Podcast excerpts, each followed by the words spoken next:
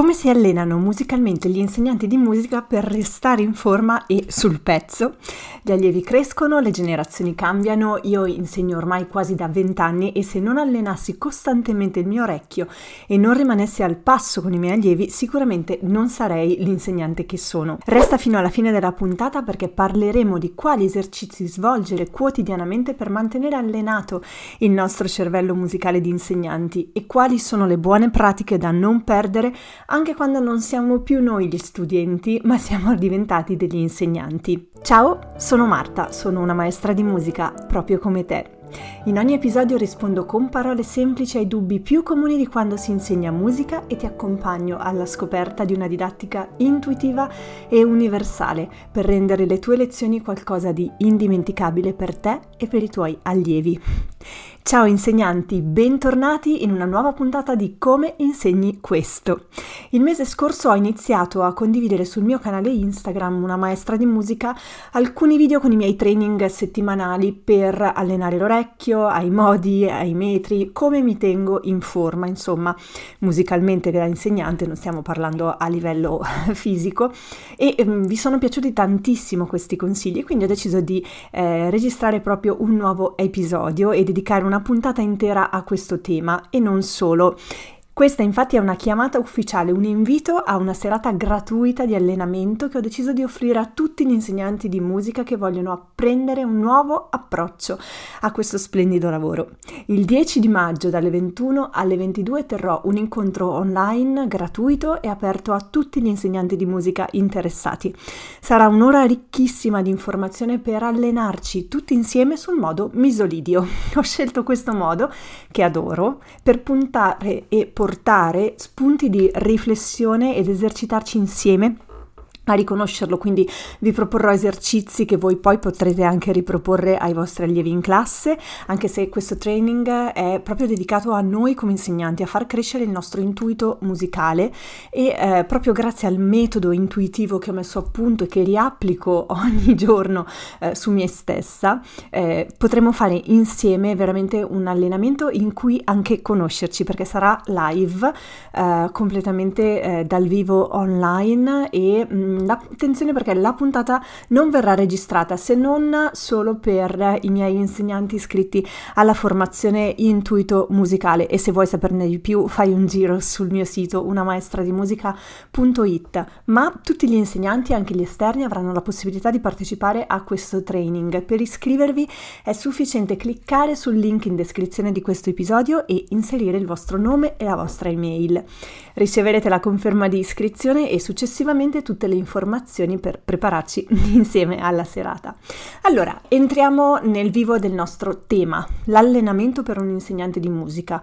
Prima di tutto chiediamoci perché è importante allenarci e soprattutto cosa vuol dire mantenersi allenati musicalmente.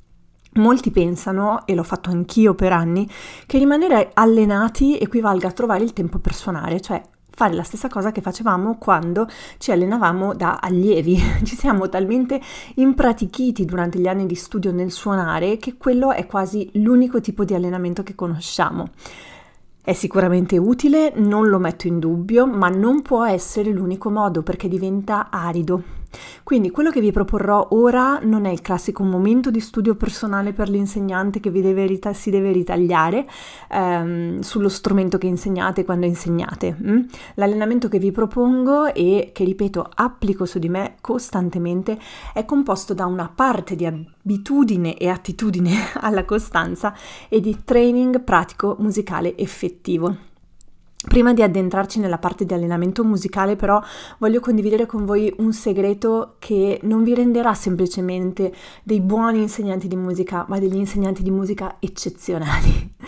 Quante volte sottovalutiamo la parte fisica, pensando di poter entrare col pilota automatico a lezione anche quando non siamo in forma? Certo, si fa e lo facciamo tutti, capita anche a me, eh, pur avendo un eh, tasso di frequenza alle lezioni, cioè io rimando le lezioni veramente rarissimamente, credo che uno degli ultimi episodi in cui ho rimandato una lezione, vabbè, l'ultimo è per l'ecografia che dovevo fare per la gravidanza e che mi mi avevano dato a metà del pomeriggio, ma eh, precedentemente proprio lo faccio solamente per esempio quando sono completamente senza voce o con il febbrone da Covid che mi ero presa durante la pandemia, ma eh, ci sono forme di stanchezza che possiamo prevenire, quindi non sono quelle fisiche da malattie, proprio grazie ad un buon allenamento. E da cosa deriva questo allenamento?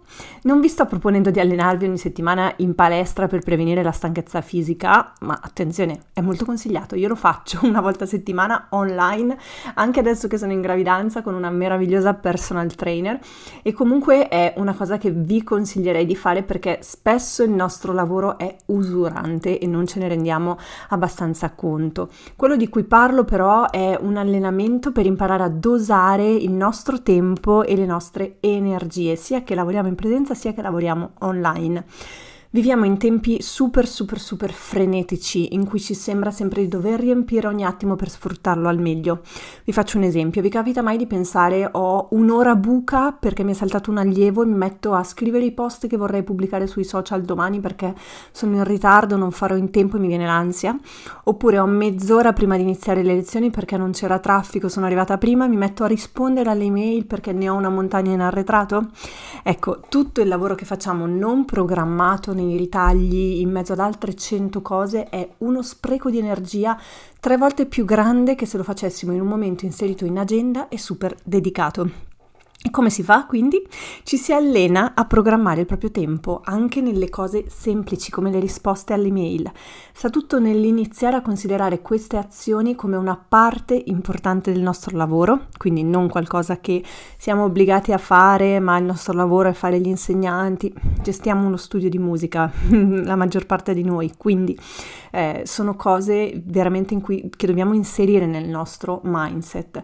Si comincia piano con tre azioni alla volta e poi vi accorgerete che invece di moltiplicarsi le azioni diminuiscono e avrete sempre più tempo a disposizione anche in termini di qualità, proprio perché imparerete a farle meglio e in minor tempo iperfocalizzato.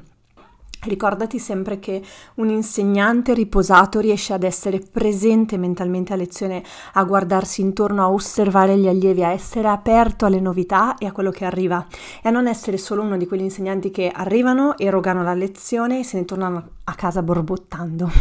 Nella prossima puntata del podcast ho già pensato, parlo di quella del venerdì in cui vi porto dietro nei retroscena del mio studio di musica e parliamo soprattutto di organizzazione, vi parlerò proprio della costruzione del calendario dei corsi di musica e di come una programmazione efficace del mese di aprile quest'anno mi abbia permesso di avere moltissimi giorni off per ricaricarmi. Non perdetela perché anche voi potete imparare a fare lo stesso e vi svelerò davvero tutto il processo con cui sono arrivata ad avere un aprile con tantissimi giorni di eh, ferie. Ma passiamo ora all'allenamento musicale. So che stavate aspettando questa parte. Ho già parlato della eh, necessità di nutrire il nostro potenziale musicale non solo attraverso la pratica strumentale, quindi è possibile infatti lavorare sul nostro intuito musicale anche quando non abbiamo lo strumento davanti. Lo diciamo ai nostri allievi, facciamolo anche per noi.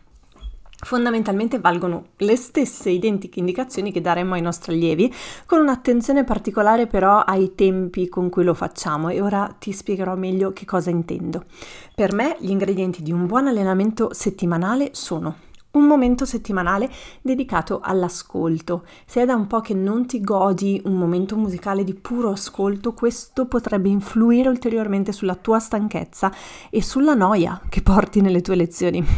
Attiva il tuo cervello di insegnante prima di una lezione. Io faccio esattamente questo. Quando ho un pomeriggio di lezioni bello denso, um, mezz'ora prima, invece di straiarmi, non pensare a niente, eccetera, mentre, eh, oppure mentre sistemo per le lezioni o uh, vado in macchina verso il luogo in cui farò lezione, metto gli AirPods nelle orecchie e mi sparo mezz'oretta uh, di playlist ad alto contenuto musicale. Cos'è una playlist ad alto contenuto musicale?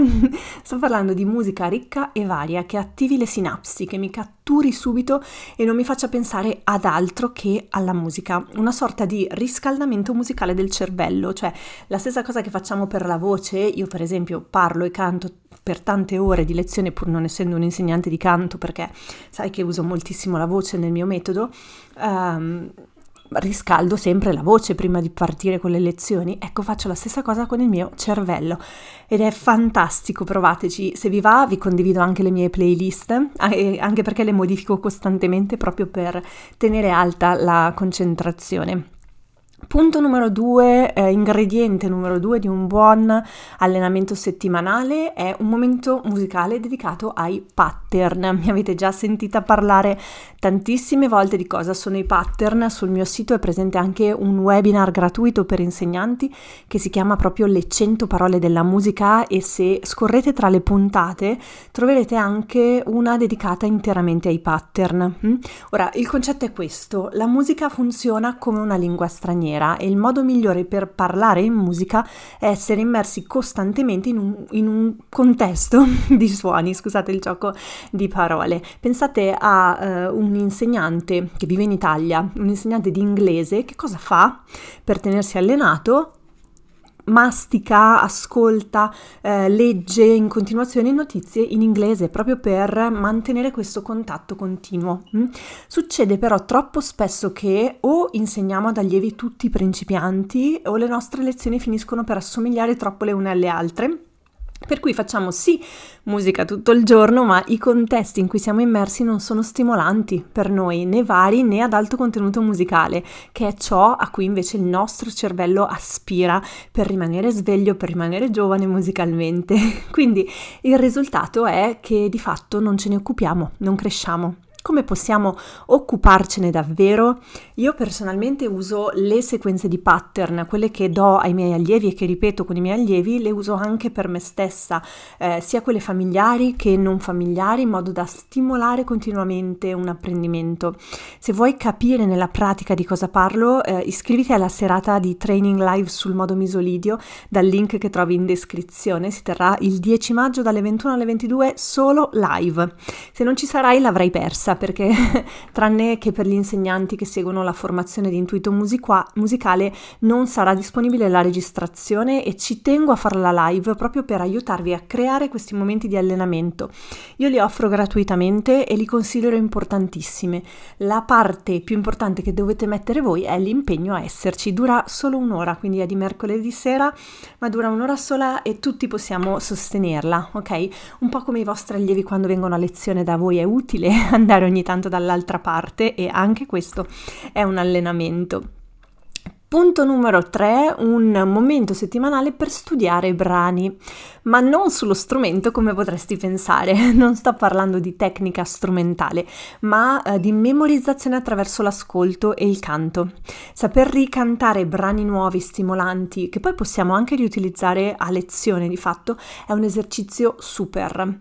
Ci richiede un ascolto continuativo del brano, ci permette di affinare pratiche di imitazione, di memorizzazione che ci verranno utili anche sullo strumento, per esempio. Io personalmente imparo un brano nuovo sui modi a settimana, mm? quindi un brano nuovo frigio, un, un, brano nuovo lidio e me lo riutilizzo anche nelle mie lezioni da 0 a 5 anni. Um, di fatto impiego quasi due giorni per afferrarlo e farlo mio e quando poi riesco a ricantarlo a lezione lo posso dare per assodato e oltre ad avere sempre materiale nuovo per, da proporre ai miei allievi ho anche lavorato sulla mia musicalità ogni settimana. Questo um, a volte lo faccio al posto delle playlist ad alto contenuto musicale di cui parlavo prima perché non si può pensare di riuscire a fare tutto, tutto, tutto, però anche solo inserire una di queste pratiche una volta a settimana è già tantissimo di più. Hm? Punto numero 4, molto molto importante, un momento settimanale per studiare quello che gli altri non studiano.